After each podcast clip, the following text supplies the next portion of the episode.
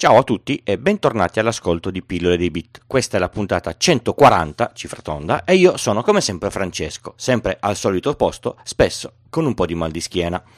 Devo essere sincero, questa puntata doveva essere sull'immane figura di cacca fatta dal sito dell'Inps nella giornata della richiesta del bonus di 600 euro per le partite IVA. Non per gettare benzina sul fuoco, ma per capire bene cosa può essere successo, cosa hanno sbagliato, cosa hanno inventato e, e via di, di seguito. Ma non me la sono sentita, quindi faccio che ri, eh, ricominciare, anche se siamo ancora in quarantena, la normale programmazione con i contenuti standard di, di pillole di bit. Non cancello la puntata sull'IMS, ma magari la riaffrontiamo tra un po'. La storia dell'informatica è costellata da invenzioni e da evoluzioni di queste invenzioni. A volte sono evoluzioni di contorno, a volte sono evoluzioni epocali che possono essere chiamate anche delle rivoluzioni. Tanti anni fa, quando ho, iniziato a usare il computer, facevo le scuole medie. Era circa il 1990, il computer si accendeva con un floppy da 5 pollici e un quarto floppy perché era proprio morbido. Il, il, il, il floppy aveva una capacità di 360 KB e dentro questo floppy c'era tutto il DOS. La tastiera era collegata al PC con il connettore PS2 e la stampante con la porta parallela. Bene, possiamo partire da qui.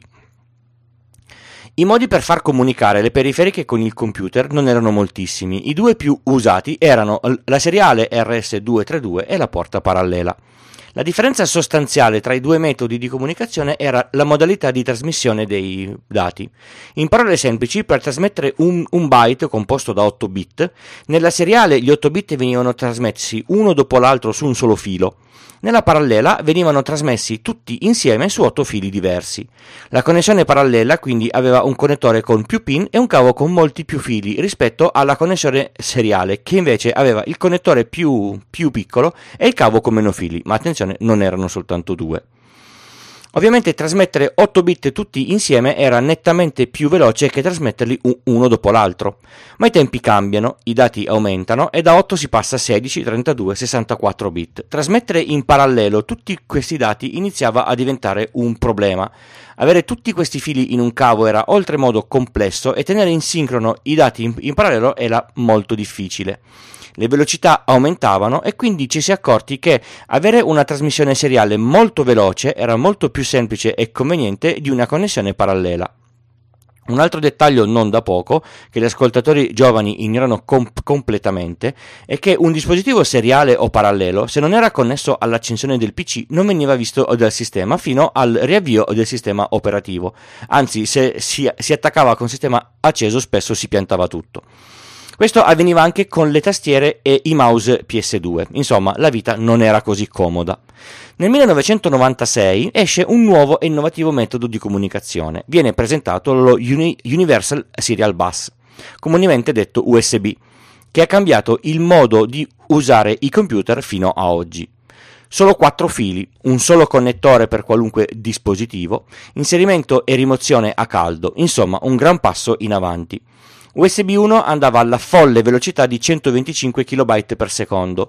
Per trasferire un file di 100 MB erano necessari 800 secondi, un po' più di 13 minuti.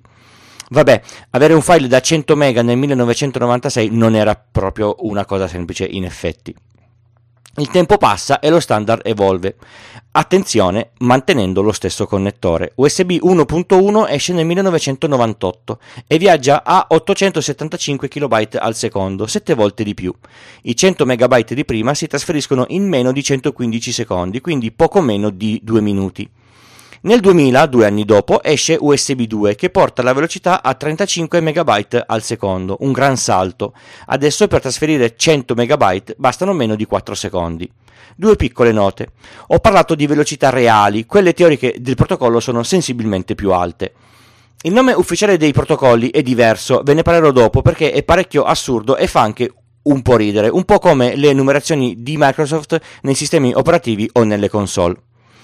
Il mondo del bus USB resta tranquillo per 8 anni, un'eternità nell'informatica, quando nel 2008 esce USB 3, anche chiamato USB 3.2 generazione 1x1, oppure Super Speed USB. Il connettore cambia poco per mantenere la, re- la retrocompatibilità e passa da 4 fili a 9. Si differenzia dai vecchi connettori perché è di colore blu e soprattutto la velocità fa un balzo in avanti direi mostruoso. Adesso si viaggia a 400 MB al secondo. I nostri 100 MB si trasferiscono in un quarto di secondo. Vi ricordo che con USB 1 il tempo era 13 minuti. La catena USB 3 è completamente compatibile con USB 2. Questo significa che posso mischiare con connettore del PC, cavo e dispositivo tra USB 2 e USB 3 e tutto funzionerà, ma se una sola cosa è USB 2, tutto ovviamente andrà alla velocità di USB 2. I cavi USB 3 per collegarsi ai dispositivi usano connettori leggermente diversi che nei dispositivi USB 2 non, non, entrano, quindi mi raccomando non potete mettere un cavo USB 3 in un hard disk che non è USB 3. Il connettore micro USB non ci entra perché è, è proprio più largo devono farceli stare questi connettori in più.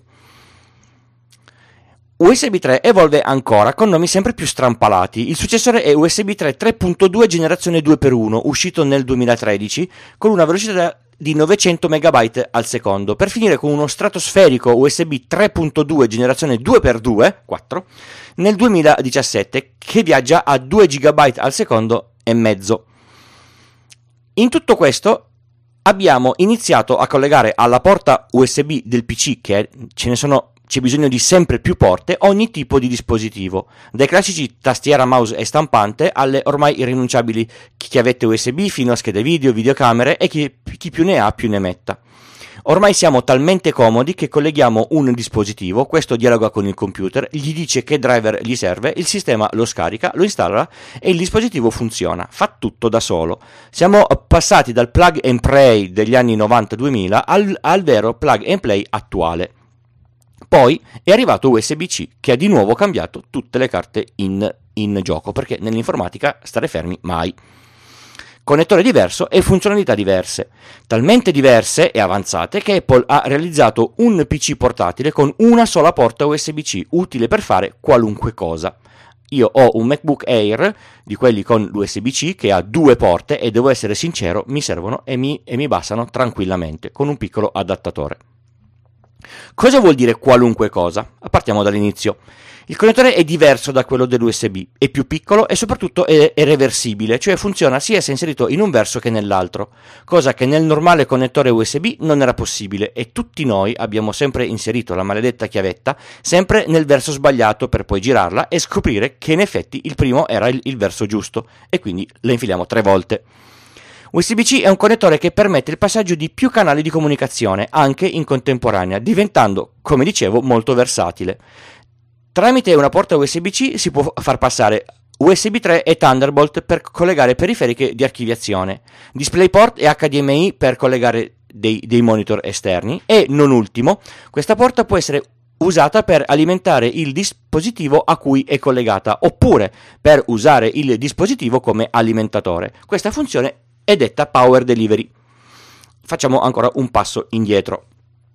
USB fino alla versione 3 ha sempre funzionato a una tensione nominale di 5 volt. Questa tensione è sempre servita per alimentare i dispositivi che ci si collegavano, senza dover usare alimentatori esterni. Diciamo che dalla USB 2 cominciavano ad esserci dispositivi senza gli, alimentatori esterni, con USB 3 è una, finalmente una solida certezza. Power Delivery è una roba diversa, più evoluta, talmente evoluta che un alimentatore USB-C Power Delivery ha un computer a bordo perché per poter funzionare deve poter comunicare con il dispositivo da alimentare circa nel modo che vi racconto ora. Collego il cavo, l'alimentatore fornisce una tensione di 5 volt e pochi mA giusto per avviare la comunicazione. Il dispositivo e l'alimentatore si accordano su che tensione e che corrente deve essere usata per il corretto funzionamento, così l'alimentatore imposta i parametri come servono al dispositivo e lo alimenta. Quindi se collego il cavo a uno smartphone questo andrà a 5 volt, se, collego, se lo collego a un PC questo magari andrà a 12, 15, 18, 19 volt. Tutto gestito elettronicamente da un piccolo computer all'interno dell'alimentatore. Un computer che come capacità di, di calcolo, ho letto, è superiore al computer che fece arrivare l'uomo sulla Luna nel 1969. Trovate tutti i contatti e i modi per sostenermi in questo progetto direttamente nelle note di questa puntata o sul sito pillole di bit col punto prima dell'it. Mi trovate su Twitter, nel gruppo Telegram, il canale che preferisco e che ormai conta più di 240 iscritti, oppure via, via mail se volete eh, scrivere qualche cosa di più lungo o più privato. Se volete sostenermi con 5 euro o più, compilate il form e vi spedisco gli adesivi a, a casa. Le poste ancora funzionano. Grazie a chi ha donato in questa settimana. Oggi nessun software o pezzo di hardware per il tip della settimana, ma una definizione. Grazie a Giorgio Bonfiglio che seguo su Twitter, ho scoperto che una cosa che io, dava, che io davo per scontata, tanto scontata non è. Avete presente quando qualcosa non va e si dice è andato in tilt? S- sapete da dove viene questo modo di, di, di dire? Dagli anni 70 e 80, all'epoca dei flipper. Quando giocando a flipper la pallina non andava dove si, si voleva, si, si, poteva con adeguata dose di forza alzare il, il flipper per farla rallentare o, o deviare. In inglese la, la, la rotazione si dice to tilt.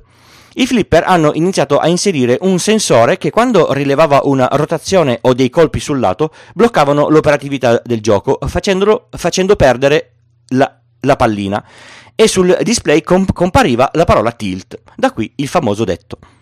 Bene, è proprio tutto, non mi resta che salutarvi e darvi appuntamento alla prossima puntata. Ciao!